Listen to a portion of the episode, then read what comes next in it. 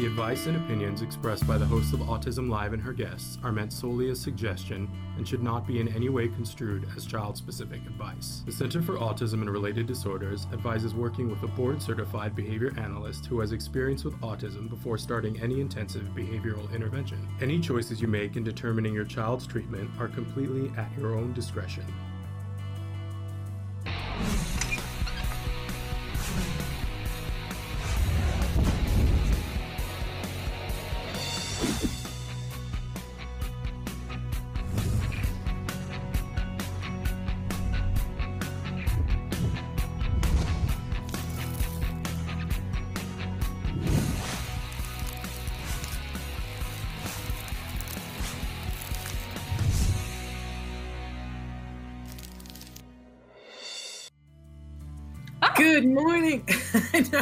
We're here. We didn't have the intro.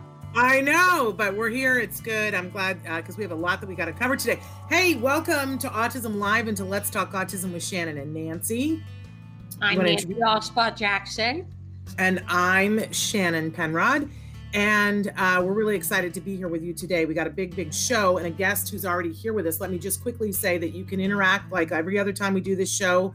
We are live right now on Periscope, YouTube, Facebook Live, and Twitter. And you can respond. You can write in on any of those platforms, and it shows up right here so that Nancy and I and our guest uh, can, you know, get get your question and either help to answer it or give it to our guest that's here. We're going to do news a little bit later on today, but we got a great guest right at the top of the show for you this morning. Nancy, uh, we love Karen Nohelty, don't we? Yes, we love Karen. She's always dropping by with great advice for us and uh, information. Yeah, Karen is part of, and I think she's the the the head. I I will have to ask her of the research group that is at the Center for Autism and Related Disorders they're a team of people who put together uh, information for all of us to be able to consume. And once a month, somebody from the team comes and joins us to talk about a specific topic that we've given them a heads up that you guys are interested in. So if you want to know about research about a certain subject, then um, let us know and we will let them know. So, Karen, is Karen here, Traven? I think she is. Yes, there, she is, Karen. How are you? I am good. How are you? Glad to be on today. Well, and am I wrong? What is your what is your title now for the research department? Sure, my title is research director, so I do head up all of our research projects and the work that we do on that team. And you help us decode and break it down because for a lot of us moms, the stuff can get very complicated and hard to understand. Definitely. Even for clinicians. okay. yes, and you break stuff down for our clinicians too. I, you know, I always used to wonder like doctors go to school and then they graduate. And then I always thought, you know, how are they continuing to get mm. their information? And as I grew up, uh, you know, I knew about conferences and and publications and things like that. But I but I see that sometimes when someone is working, it's hard to keep up on the research. And often they will have subscribed to a service or something to help them keep up on the research. And at CARD, we, you know, we participate in all those things, but we also have this team of people that helps us all to keep up with the times. And you had that up. So that's a really wonderful thing. Remind us what it is that you're talking with us about this morning, Karen. Yes, I'm talking about bullying this morning. And, you know, it's something we hope no child has to endure, but I hope by sharing some information, we can better help our kids. So we've Wonderful. got research on that. Is that correct? Yes, correct. Great. Okay, so I'm going to mute and I'm going to drop my camera out. Okay. Sure. So, uh, first, I want to talk about what bullying is and isn't, because without a clear definition, we may be talking about very different things. You know, two people may think bullying is something different. And in the research, there are three things that we look for that make something is what we consider bullying. And the first is intentionality. The person doing the bullying has to have an intent to harm. It doesn't have to be physical harm, but there has to be that intent there to be counted as bullying. And the second thing is a pattern of repetition.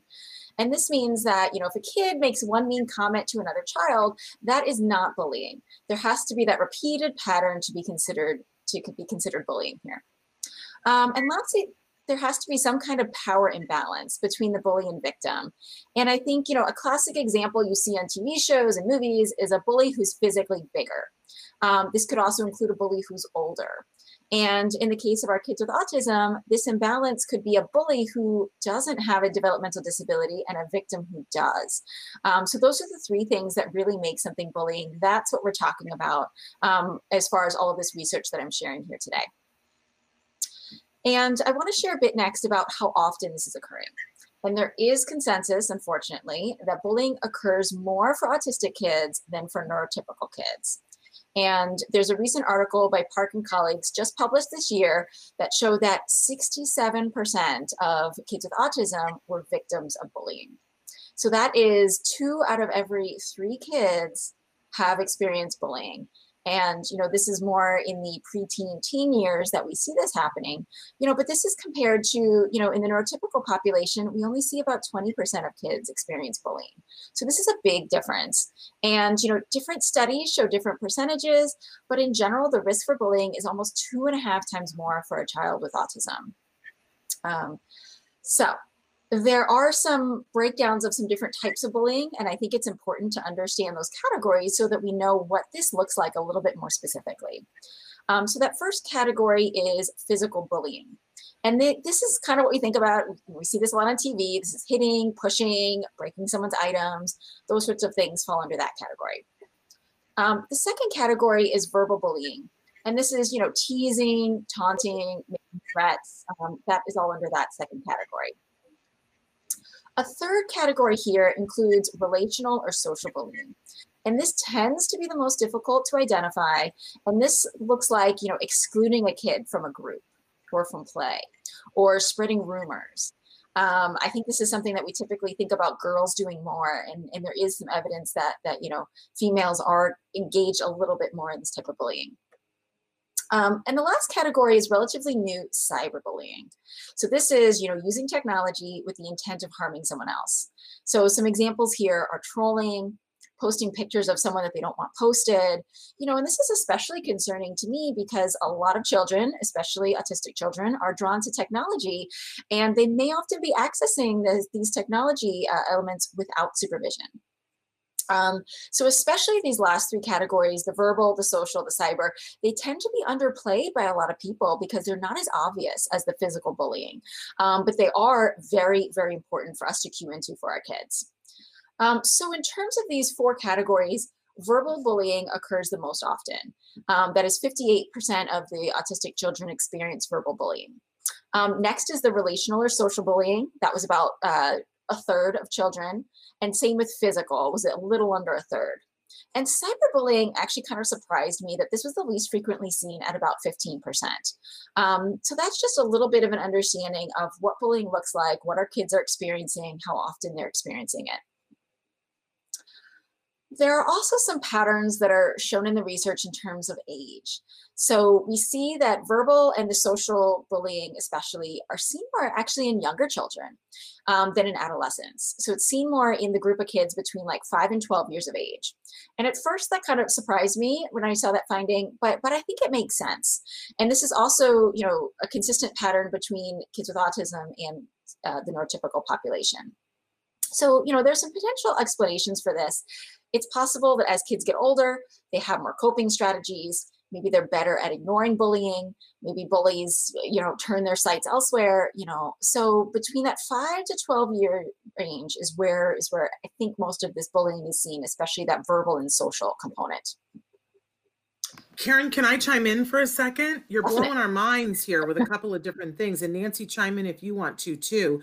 I mean, what you just said just totally rocked me back onto my heels because I can remember when my son was 6 mm-hmm. and we started experiencing bullying at school for the first time. And I remember just saying to everyone, I'm just so shocked. Yeah. I thought this was going to happen when he was a teenager.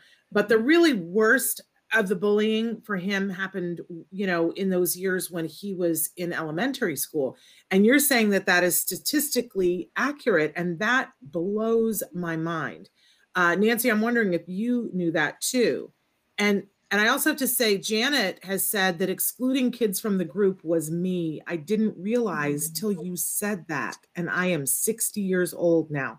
So, uh, you know, to to hear for the first time, oh my gosh, that's a thing, and recognize at, at 60 plus years, they said, uh, you know, what a powerful power. Uh, so, Nancy, anything blowing your doors off here so far? Well, the, the um, the, the, how many kids are bullied that are on the spectrum? The sheer number, two out of three kids on the spectrum are bullied, which you know that that blows my mind.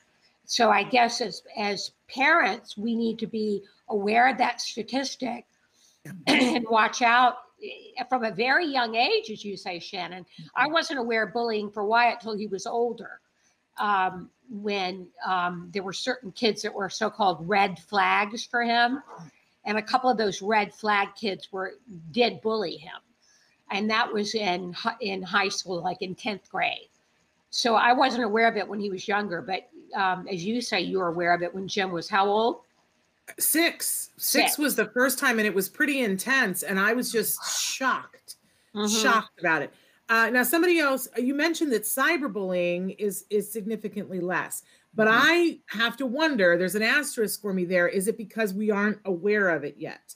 Because we don't know. And somebody wrote in and said, "I have a son with autism. He plays Minecraft. Has friends who also play Minecraft." and I, I, you know, I want to encourage people. We've had uh, Stuart Duncan on the show before. We see a lot of bullying happening on Minecraft and Roblox. And Stuart Duncan created a server for Minecraft called Autcraft, where everything is monitored, where they do not allow bullies. And if your child is the one who is doing something that's bullying, they will help them to understand why it's bullying. They don't kick him out, but they will talk to them and they'll talk to you and say, you know, we we can't have this, and they'll teach better skills. So just be careful with the Minecraft because there we see a lot of bullying that with that. And somebody else who says, I started being bullied when I started third grade, but I was undiagnosed with autism at the time. So I think this is a, a, topic that's really resonating, Karen. I just wanted to chime in for a second. Nancy, do you have anything else or are we turning it back over to her? I think we can turn it back over to Karen. Okay, you go right ahead, Karen. Sure. So I, I, think I have the same concerns and thoughts as, as you about cyberbullying as well. I wonder if, you know, if it's happening when our parents and teachers aren't there, if that makes a difference. Um, and, and next, I want to share a little bit of detail about how researchers gather information on bullying. There are four main ways. You know, number one, they can ask the individual themselves, the, the, the student, the child. Um, also, they sometimes ask kids to rate their peers basically asking them to identify who in their class is a bully or a victim. Um, or researchers can ask parents or teachers. So it's important to get information from all of those sources. And that's where I kind of have that same asterisk with cyberbullying because I don't think parents and teachers necessarily know everything going on in terms of technology. Um, and you know that park study I mentioned earlier, they included uh, information from from lots of different studies um, with kids identifying the bullying themselves, uh, parents and teachers identifying it. So we have a lot more confidence when we when we talk about um, studies that receive this information from lots of different places. Um, but something that, that you might be thinking, and something I've definitely considered when talking about bullying with my clients is, you know, are autistic kids accurate at identifying if bullying is occurring? Because autism involves deficits in social skills and you know to recognize if bullying is occurring you have to have an understanding of social cues and relationships right? Um, so there are researchers who set out to answer this very question. Um, so these researchers in 2010 Woelkel Scholte and Didden um, examined whether autistic adolescents were able to perceive bullying accurately. So they looked at adolescents between 12 and 19 years of age who attended special schools and I do want to point out that the students in this study had a mean IQ um, that was just about average. Um, so that is definitely a certain segment of the population, and it may not you know, apply to all kids with autism. And they also included a control of adolescents without autism for comparison. And what they did was they showed those students uh, clips of either bullying was occurring in the clips or bullying was not occurring. And they asked them to score if it was present or not. And another piece of that study was assessing theory of mind. Um, and that is, you know, theory of mind is related to one of those core deficits of autism, perspective taking. And it involves the ability to understand that others have thoughts, feelings, and knowledge that's different from one's own. Um, and one of the tests that you may or may not have heard of is um, the Sally Anne test. And this was one of the tests that they did here. Um, and I'll give you, I'll, I'll, run through it really quickly because I think it gives a good description of what theory of mind is. And for this test, for the Sally Anne test, kids are shown a series of pictures. And in the first picture, there's Sally. She takes a marble and she hides it in her basket. Uh, there's then a picture of her leaving the room, going for a walk. In the next picture, while she's away, Anne comes in, takes the marble out of Sally's basket and puts it in her own. In the final question, Sally then comes back into the room and the child or the student is asked the question, where is Sally going to look for her marble? Because um, the child knows that the marble is in Anne's basket, but Sally doesn't know that because she was not in the room. So this is one of the ways that researchers um, and clinicians can test for, for that theory of mind, that perspective taking. So what the researchers found in this study was on that video scoring task, um, the autistic adolescents made few mistakes, not many mistakes, and their ability to perceive bullying was actually on par with the adolescents without autism.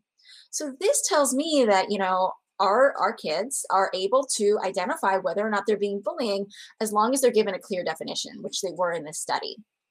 Um, and the other thing that they found too was that the higher the adolescent rated the uh, the higher the adolescent rated on theory of mind on that test, the less mistakes they made. Um, so that also is related to their ability to identify um, if bullying is occurring. So I think you know, in a nutshell, this tells us that that we can we can trust the information that our kids are telling us uh, as far as self-reporting bullying.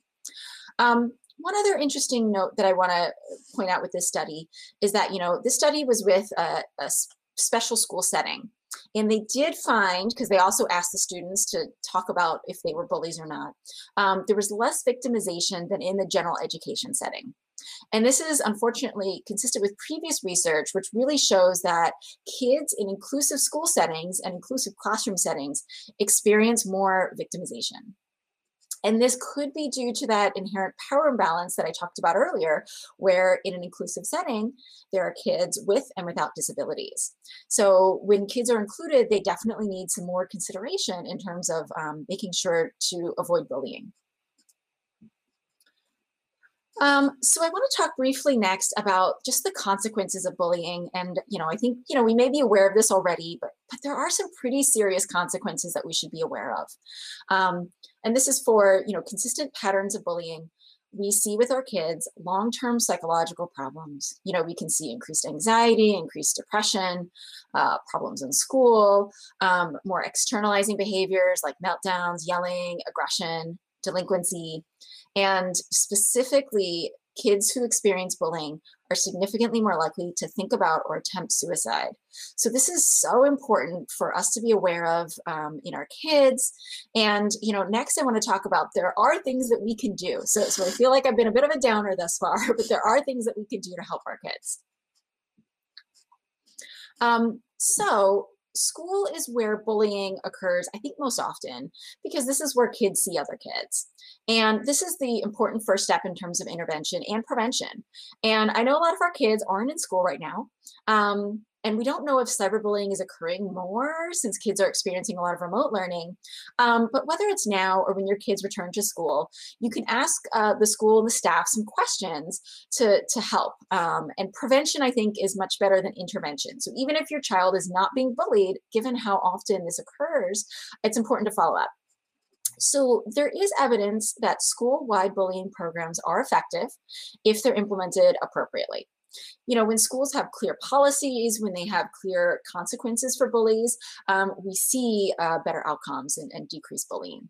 So I would definitely encourage uh, any of the parents listening to find out what program is there in your school um, and make sure that there's clear communication between, between the parents and the school staff. Um, that's something that's really been shown to help a lot. Um, also, one specific thing is, you know, uh, active supervision by adults in school, on the playground, really can prevent bullying as well. Um, so for so for children who are receiving who are experiencing bullying maybe talking about getting a one-on-one for that time um, getting some more adult supervision those sorts of things can definitely help a child in the school setting um, and especially, you know, I mentioned that inclusive settings are where kids are more of at risk.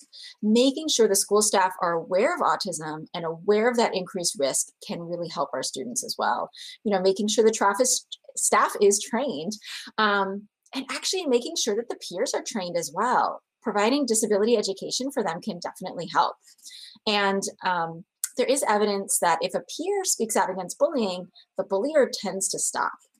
So finding ways for your child to get peer support and connect them with kids who can really be protective can be really powerful for them. We um, love all of that, Karen. That's all amazing. What else? I, I didn't mean to interrupt you. What else? uh, a couple more things, and I think the most important thing, and I think the thing that that adults can help the most with, is really being responsive you know whether that's the school staff or whether that's you know the parent taking it seriously being responsive helps and adults whether again school or parent can help teach kids important skills you know emotional self-regulation coping you know teaching our kids to ignore the peers um, teaching them to identify those supportive peers. And i think the most important thing is teaching them to be assertive in communicating when they need help. You know if they talk to one adult and it doesn't work persisting and finding in another adult um, all of those things can really help our kids um, weather the bullying get through it and and uh, have it happen less to them. Wonderful wonderful did i did i cut you off is that uh can i ask questions now Go you know for me, it. what are your questions, questions. okay so uh, um bunch of different things here. First one that comes to mind, this is a question that parents have been asking me a lot. And so I, I want you to know I'm going to be reaching out to you to ask you to come talk about bullying to our parent organization as well, because they're they would love this. Um, but one of the things that that parents talk about, this is all gray area, right? It's so mm-hmm. hard to be black and white with this because every single circumstance is different but they're trying to teach their kids about bullying. Mm-hmm. Um, but now their kids have swung the other way, and a child walks by them and by accident knocks their papers off their desk, totally by accident, and they go. I was being bullied. I was being bullied. And then they obsess on it, saying, That child bullies me and can't let it go. So, do you have anything in your bag of tricks for that? Yeah, I think, you know, there's a lot of research on video modeling in general and with bullying. And I think if we you know can find clips maybe on youtube show I, I love like disney shows because there's always conflict happening in those those like disney teen shows um, show kids the clips and talk it through like oh was that bullying and I think giving examples, giving non examples um, before that stressful mm. situation that occurs for that kid can be really helpful. And I think we have to acknowledge that that you know that situation that you described that's stressful for that kid it may not be bullying, but it's still stressful, and you still have to teach them the appropriate way to solve that problem. So, you know, the first step is identifying which kind of problem is it? Is it bullying or not? And then, and then, how do we go from? Where do we go from there? Karen, and can we go- suggest as parents that we talk to our kids about the types of bullying so they're aware, like go over the physical, verbal, relational, and cyberbullying so they're aware of the different types? Yes, and give specific examples. I know we don't necessarily want to talk about this with our kids, but that's what's going to prepare them the most. Mm-hmm. Yeah, I also want to acknowledge that many people wrote in while we were talking about this and were identifying the types of bullying that they had experienced. Mm-hmm.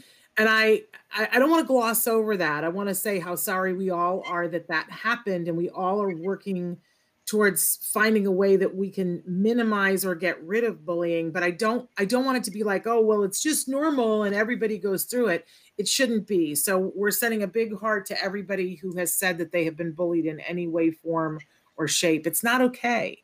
It's not okay. When when an individual has been bullied is there anything in the research that shows how we can help them after the fact karen Mm, I think I think like I mentioned earlier, that adult being responsive and dealing with it.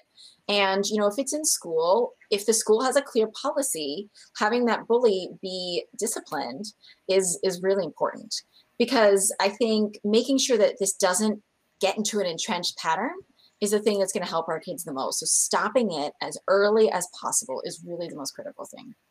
So Nancy, my next question is for you because we both said that our our kids have experienced bullying and I'm wondering for you what was it like like how did Wyatt come to you and tell you that he was being bullied or did one of the staff tell you and then what happened as a result of it? He alluded to the fact that certain kids were red flags and that he talked tried to talk to them and he's not supposed he wasn't supposed to talk to those kids. They were off limits to him because they did engage in bullying with him.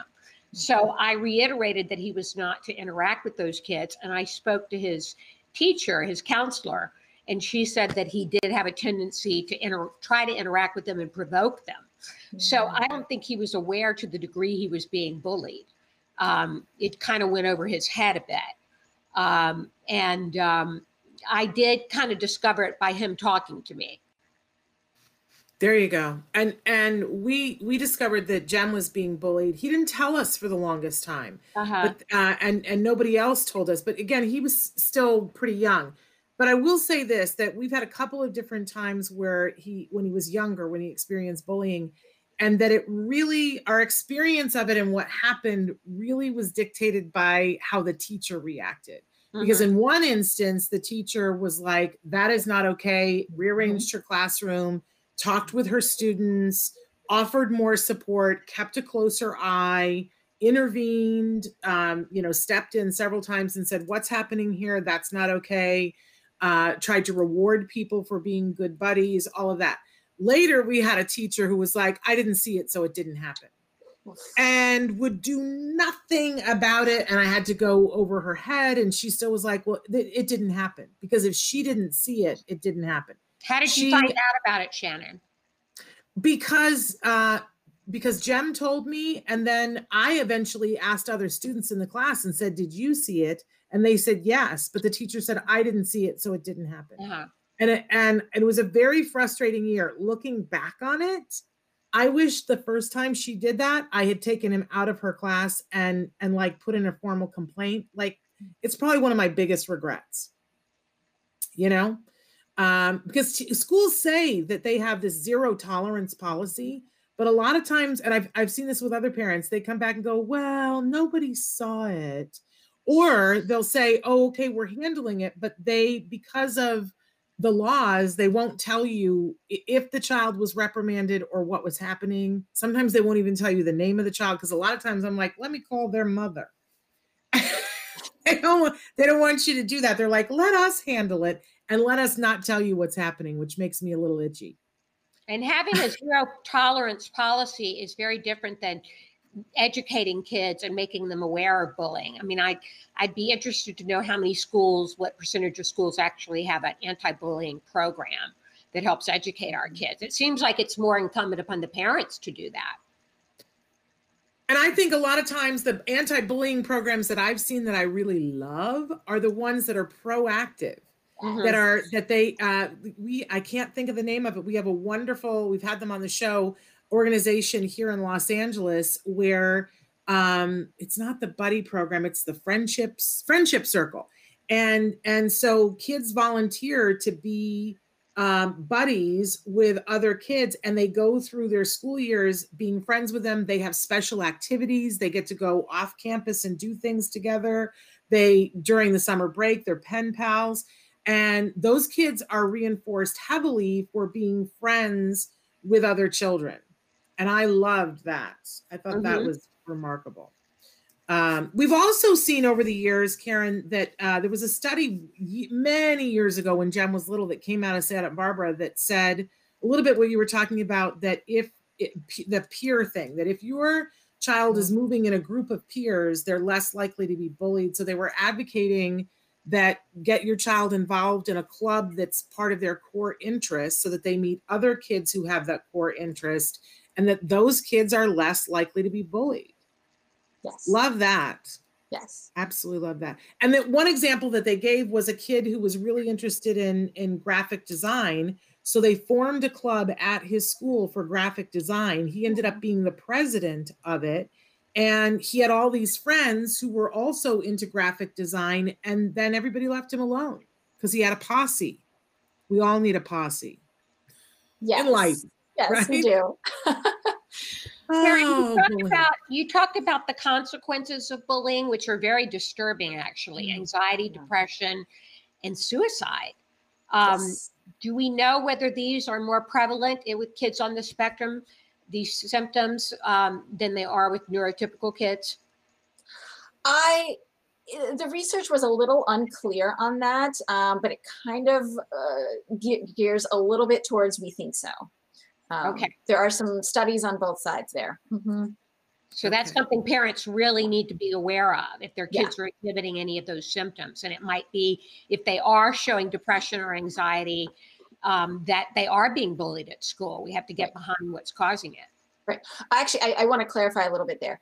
Um, if a kid's being bullied, um, it- it's unclear whether or not there's a greater risk if they're if they're autistic, if they're going to have suicidal thoughts.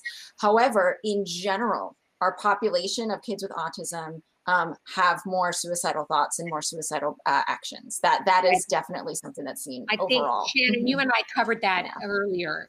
I know in Yeah. a in a segment. Yeah. Um, Mm-hmm. It's so disheartening. So disheartening. But I feel like, you know, a lot of this piece that we're talking about uh, hinges on an individual's ability to communicate, yes. to understand what they're feeling and to communicate it. So to me, it all goes back to we want to make sure that all individuals have functional communication, that we get good ABA support that encourages communication of all kinds, whether it's, you know, verbal, vocal, uh, sign language on an iPad, the ability to, to, to understand what you're feeling and to convey it. You know, Janet, who said, I'm 60 plus years old and I didn't realize what you were saying. I was excluded and I didn't realize that I was being bullied and I'm 60 plus years old. I think, you know, we have to work really hard to make sure that individuals on the autism spectrum uh, first understand what they're feeling and that, and ha- we validate that, that whatever they're feeling, we validate and, and encouraging them to communicate what they're feeling so that when they because the next step is is when you need help to ask for help and I, and I also love you know you talked about sometimes we ignore the bullies but that is such a gray area. Like it's it takes such an adult mind um, and and for any kid neurotypical or otherwise to understand in this moment this is a bully who's trying to hurt me versus this is a bully who is saying things to get attention. Tough tough but we can work towards that uh, question have there been any studies on bullying while being a kid leading to ptsd and imposter syndrome as adults Oh, I did not see that in the in the studies that I looked at, but it is possible. I did not look for that specifically. but i i you know i think the ptsd it just that makes total sense i'm not sure about imposter syndrome but i you know i i know people who were horribly bullied as children and have ptsd as a result so um you know that to me i I would love to see studies on it but it seems like that's logical Yes. and and we and we want to try to head that off at the pass before that happens Right. um, definitely. so, uh, Karen, uh, you know, Nancy, did you have any other questions? Otherwise, I'm going to let Karen go. No, I think I've, this covers it. Thank you, Karen, for making us aware of this. It's really, even though the numbers are disturbing, I think we have some answers as to what solutions can be with this, which is to be involved as a parent and be vigilant at an early age. Yeah. Definitely. Yeah. Thank you so much, Karen, uh, for sharing all. And as I said, I'm going to be reaching out to you to see if you'll come talk with our parents about this. Of course. Uh, Karen knows I head up a parent group and, and I press her into service whenever possible. Uh, but thank you so much. Thank everybody. If people have questions, uh, if any of you want something covered by Karen, or um, a lot of times we have Leah Hirschfeld uh, on on the, and we've had other people from your team as well. But uh, I I know Leah loves to be here with us, and we love to have her, and She we love when does. you're here. um, so if you guys have questions and you you're like, I want to know what the research says about this, or I've seen this particular research study and I don't understand it. Can somebody break this sucker down for me and let me know what the takeaway here is? All of those things, they're happy to come and and do. They're here once a month with us, so we will see them again in 2021. Can anybody believe it's already going to be 2000? Can't come fast enough. That's true. Who, who can hit the reset button faster? Uh, right. So Karen, we we just love you. Uh, and and I love they they I was aware and I should have said imposter syndrome. They've given us definition: never thinking you're good enough despite your accomplishments, um, which I think I is that not a thing that almost everybody has a little bit of. I would. I've definitely experienced it. I mean, I'm, Yeah. I'm holding up my hand, going. At any moment, I wait for the hook to come and say, "You you don't have the credentials to do this." Uh, so um, I'm not trying to make light of it because I think for some people it's a very very serious thing and can be very debilitating. But I think that everybody has some element of this. I just wanted to do a check to see if I needed to go make a, a professional visit. Uh, if, it just, if it was just me. Uh, anyway, Karen, we love you. Uh, we love what you guys do. And please, if we don't see you, have happy holidays and happy new year. And we'll see you back in 2021. Thank you. Thank You you, all as well. Thanks. You take care. a lot. Bye bye. And as Uh, Shannon said, if anybody has areas they want to have her break down the research on, that's get let us know because Yeah, they will. Right into Right. On any platform that you're on, or you can always email me at s.penrod at autism-live.com. So we wanted to morph a little into some in the news Yes. for you, uh, which my computer has sort of messed up and I don't have the first story. Do you have the first story there with you, I'm Nancy? going to go back to it here. Um, It's a disturbing story, Sh- Shannon, um, from the Washington Post, and uh, the the title is a, ki- a killer being tried on murder charges is blaming autism. The autism community is outraged, and this story comes out of Toronto. I don't know how many of you remember that uh, a bunch of pedestrians were mowed over um, at a Toronto thoroughfare in 2018, killing 10 people. Um, and it says the man who rammed in a white, no, he rammed a white rental van into unsuspecting pedestrians, um, has pleaded guilty. But his defense is he can't be found criminally responsible on 10 counts of first degree murder and six count, 16 counts of attempted murder because he was diagnosed at age five with autism spectrum disorder. So, yeah, and and people are rightly up in arms about this.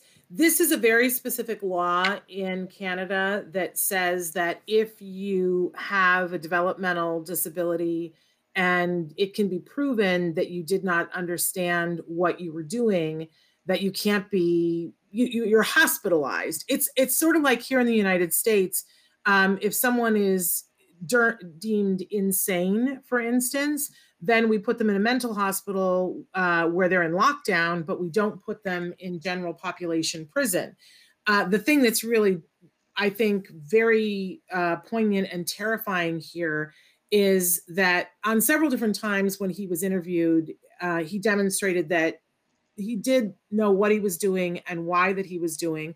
We've talked before on this show that there is a very terrifying um, group of people on the internet that prey on uh, particularly young men on the spectrum in a certain age range and um, who are feeling like they are celibate because women are not interested in them and there is this thought out there they're called incels Incel, and um, that, that they're telling them that it's all the women's fault mhm. um, that women should be subservient to them, that women should offer their bodies to them. I mean, it's really heinous.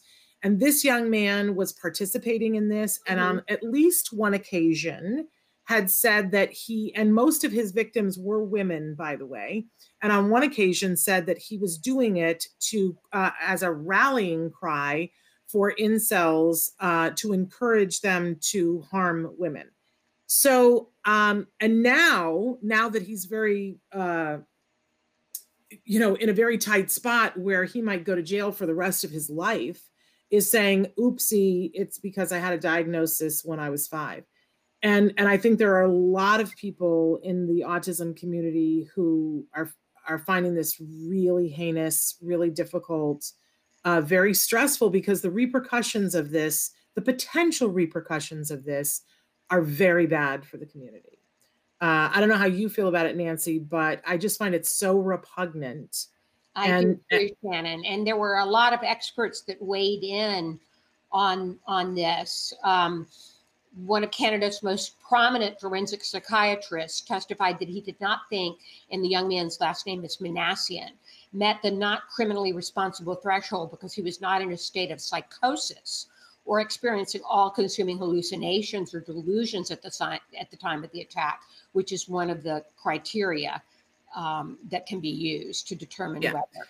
Look, uh, here's here's the thing. Somebody gave this person a license to drive a vehicle, and at that mm-hmm. point, they decided that he was uh, aware of his actions enough to do that. And when they did that, then he's responsible for everything he does behind the wheel of that car. Um, and you know, uh, I it's a little poignant for me because we just went through a case and we just covered a couple of weeks ago the young man in North Carolina that the governor is going to commute part of his sentence because he was driving a car and mowed down two people. And um, then, when asked afterwards, did he mean to do it, said yes. And then later, it's a different argument because um, he answered he meant to do it yes because he didn't understand how to communicate what he did mean to do.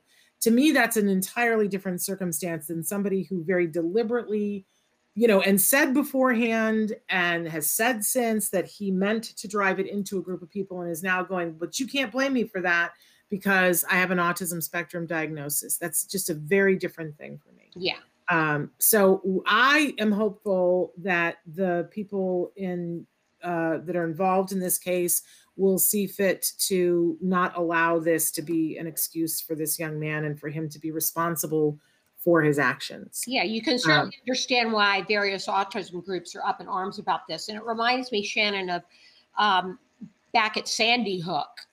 I don't know if you recall that oh, yes. situation. Oh, yes. Ignited a debate nationally because there were um, discussions about um, whether he was on the autism spectrum and whether that was responsible for his committing a mass murder.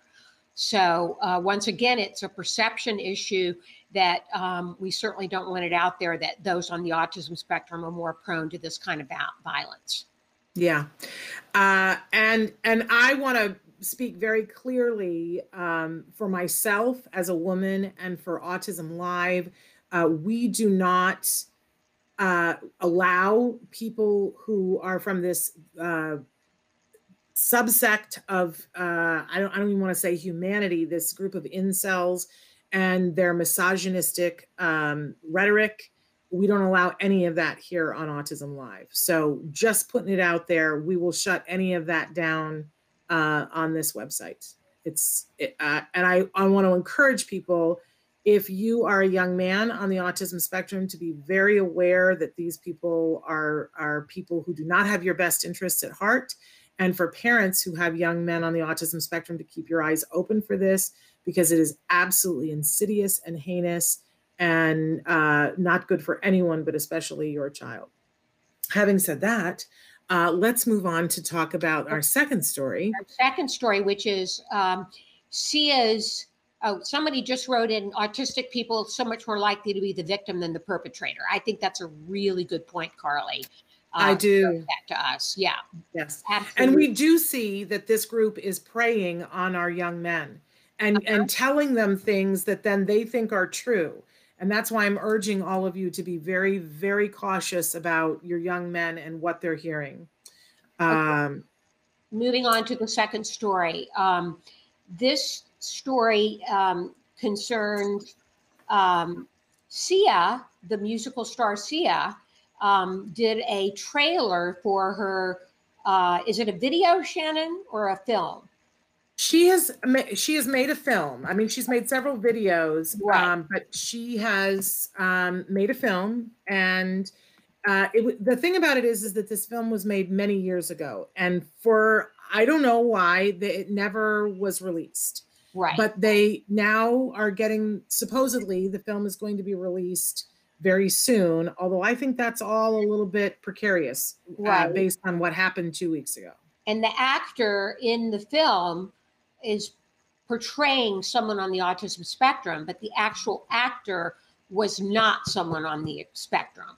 Yes. So that's where the firestorm has has uh, Well, that's that's where it started.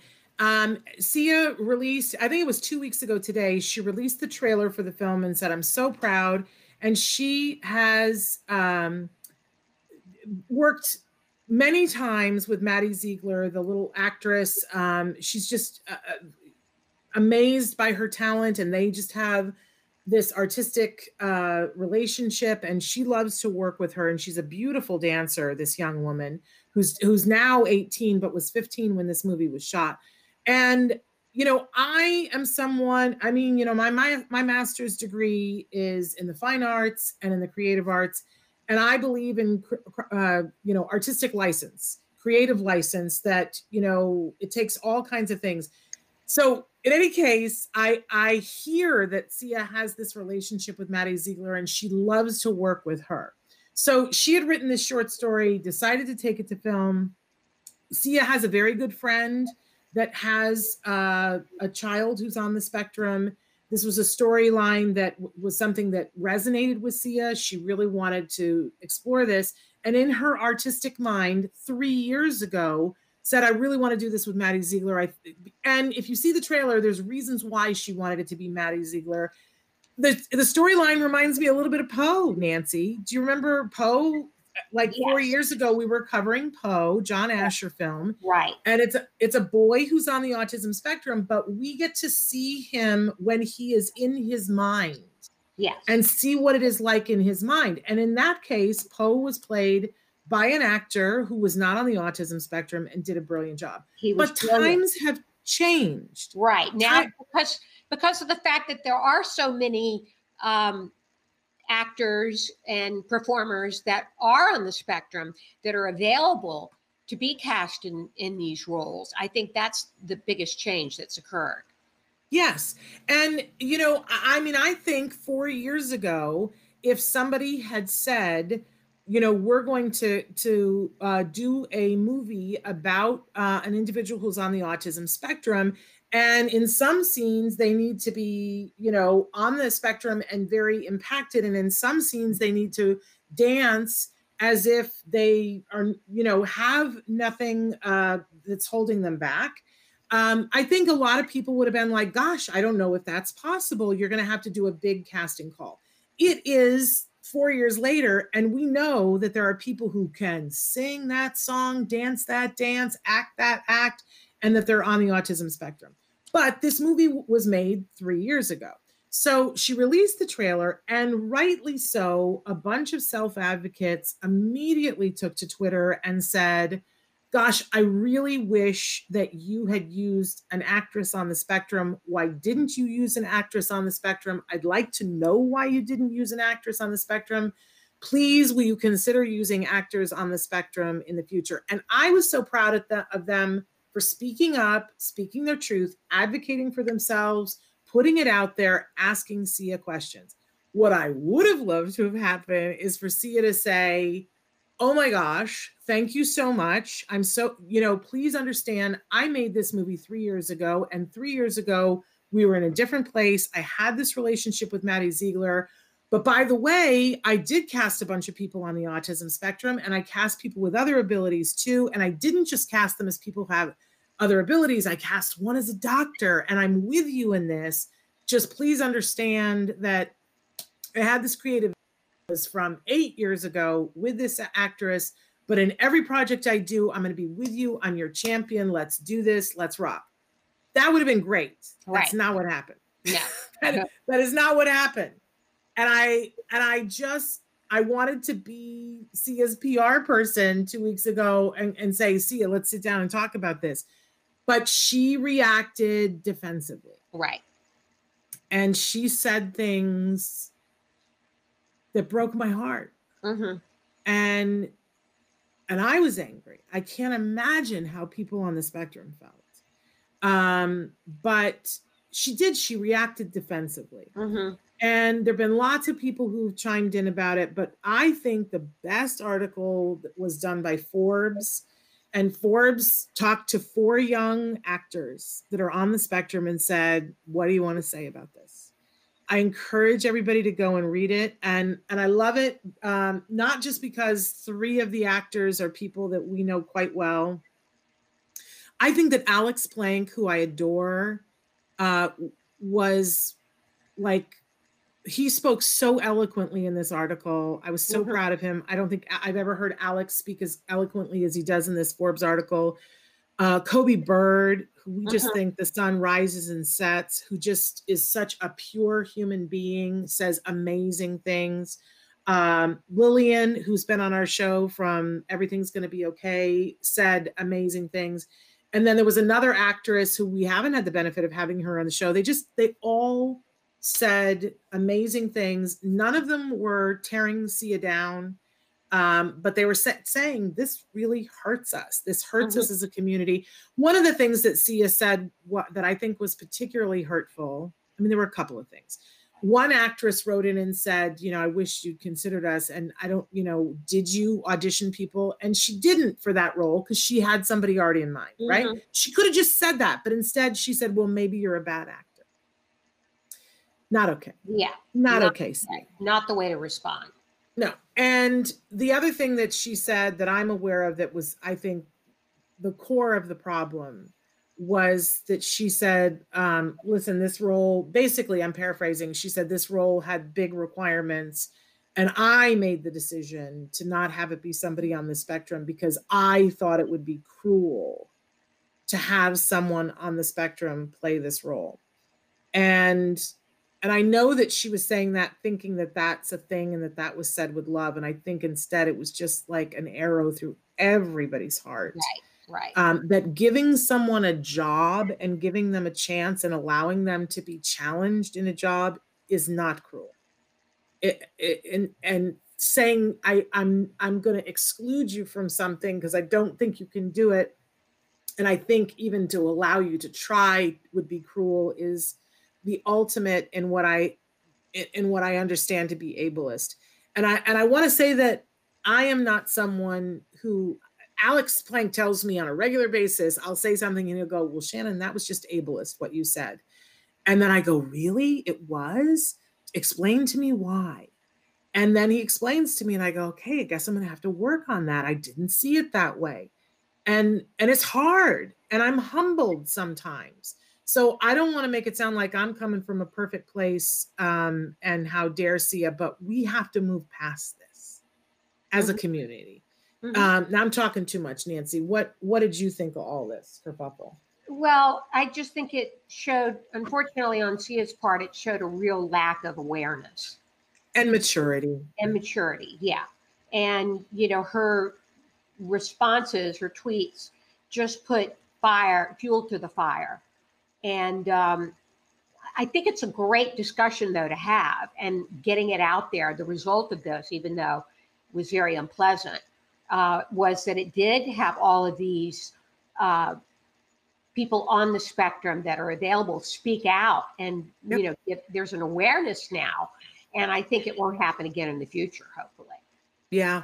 And I, you know, I don't know what Sia is going to do at this point. I don't know whether the film is going to be released. I don't, but I want to encourage her. Um, you know, I'm I'm happy to make this platform available. I, I'm just going to say that it, I wouldn't want to be the person interviewing her, but I'm I'm sure that we have self advocates who would be happy to interview her on Autism Live, and I'm happy to make this platform available. If Sia would like to come on, you know, have an opportunity to talk to these individuals face to face, you know, I feel very strongly that, you know, Sia, you need to apologize for what you said and do something meaningful for what you said. Mhm. Um, I, I hope you hear that. Um, I hope you hear people like Alex Plank saying, We're not telling you you can only ever cast an individual who's on the spectrum to play someone on the spectrum, but please at least allow them in the room and the opportunity and don't exclude them from the opportunity. Um, that's what they're asking for. That's what they're all asking for. I'm saying hi to D- Diana, who says, I'm on the spectrum and own my own network. You go, mm. girl. Uh, she says it's been hard getting started. Uh, I've had it since uh, September, and can we partner? I'd love that. Please reach out to me, s.penrod at autism-live.com. Let's let's talk about what you've got and what you need. We always want to be of support. Yeah, let's get um, you on the show to talk about this. This is where yeah, absolutely. If nothing else, we can have you on the show to promote your network. Mm-hmm. Um, assuming that assuming that you're not there was one person who wanted to be on our show who was on the autism spectrum i said yes and then i found out that he was one of these people in this incel. And the night before the interview he was on uh, you know talking about how he was going to be on autism live the next morning and how he was going to tell everybody that all the problems have happened since 1963 when and which wasn't it wasn't even the right year but he was saying 1963 when women got the right to vote. And after that everything went downhill and women need to know their place and stay. And i went what? No no nope sorry you're not coming on the show. Um do you know what i mean? Like uh so uh let's definitely uh, i'm sure you're not doing that so let's definitely talk and see about getting you on the show we just are not allowing anybody to bully bully anybody here on the mm-hmm. show so uh, we've got one more story for you, which we should have kept Karen around for because it's the research Definitely. one.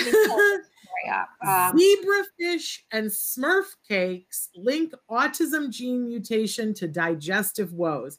Let me say the title of this article again Zebrafish and Smurf cakes link autism gene mutation to digestive woes.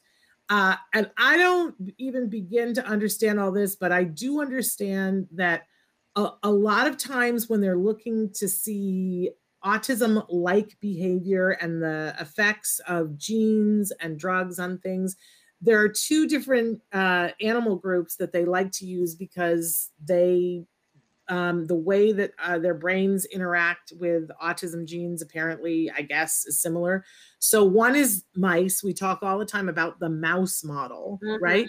But the other is zebrafish. And we've we've shared this before but before that i didn't know. Nancy did you know about the mm. zebrafish no thing? i did not. I don't know how they discovered this that zebrafish are useful as a model but um, this relates to mutation in a top autism gene called SYNGAP1.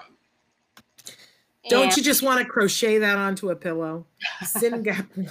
just tripping SYNGAP1. Um, yeah. And mutations in SYNGAP1 slow the rate at which G- zebrafish digest food and pass waste. And the findings may explain why some people with SYNGAP1 mutations have gastrointestinal problems.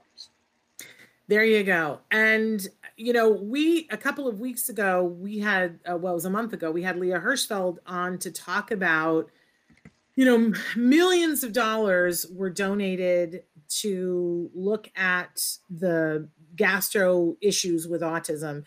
And we had said, you know, where did all this money go? Right. What have they discovered? What's been happening? And she told us a little bit about uh, what's happened. But I, think we're starting to get to the point where they're like, okay, they're just acknowledging that okay, we can scientifically look at and prove it's not just that it's happening. First, they acknowledged, which took forever, autism and gastrointestinal intestinal issues are more likely to be hand in hand.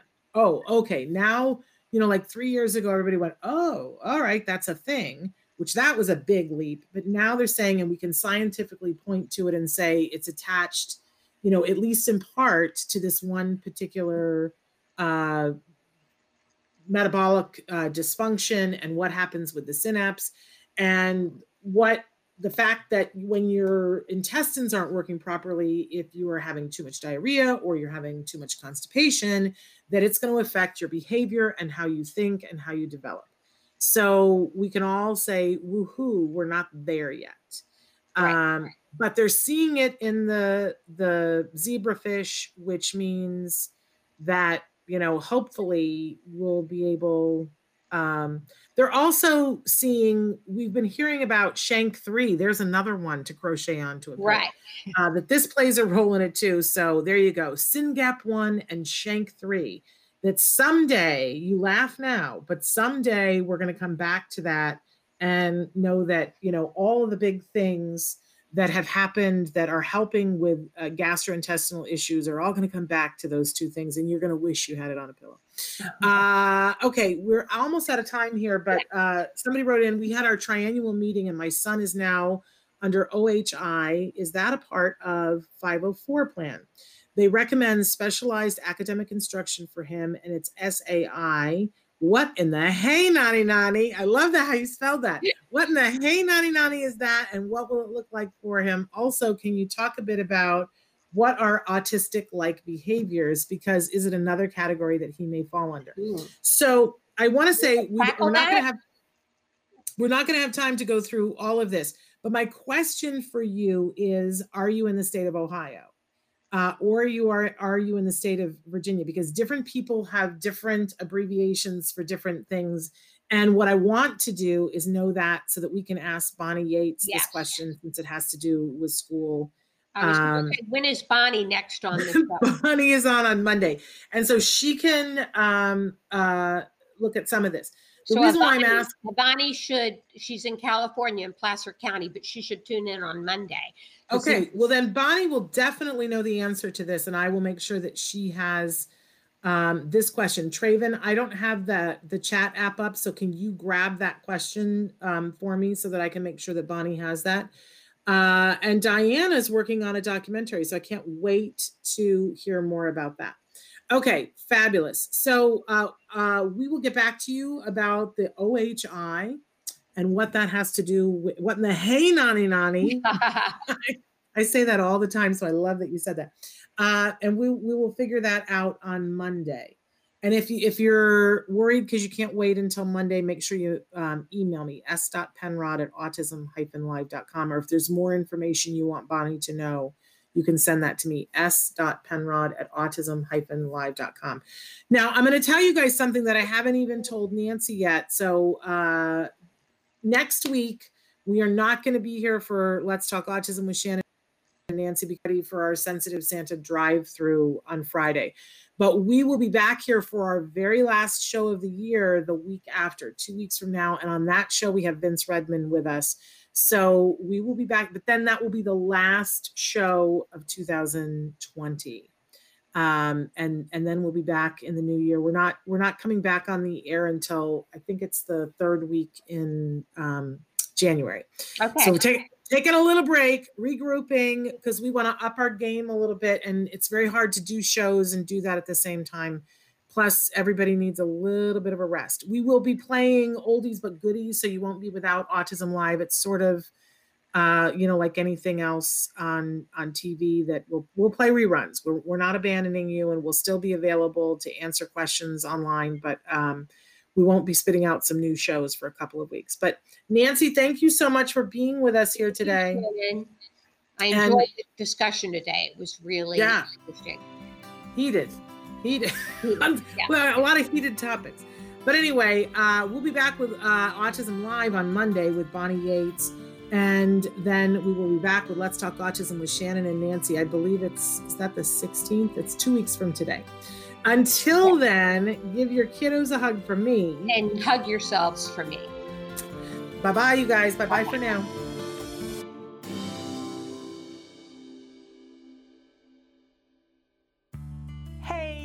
Thanks watching Autism Live. To subscribe, click here. And if you'd like to check out some more of our videos, click here.